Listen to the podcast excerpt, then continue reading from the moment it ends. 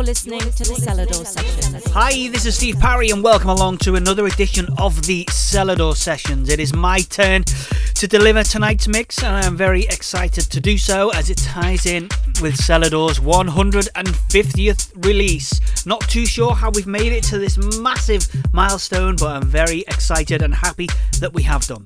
To mark our 150th release, Dave Seaman and I have teamed up and collaborated on our brand new production outfit, Nunchi Koo, and that is part of the 150th release. And this mix includes a track from Nunchi Koo. You'll find all about that a little bit later. But let's start things a little bit grooving as we go into this week's Selador sessions with myself, Steve Parry. Selador Sessions.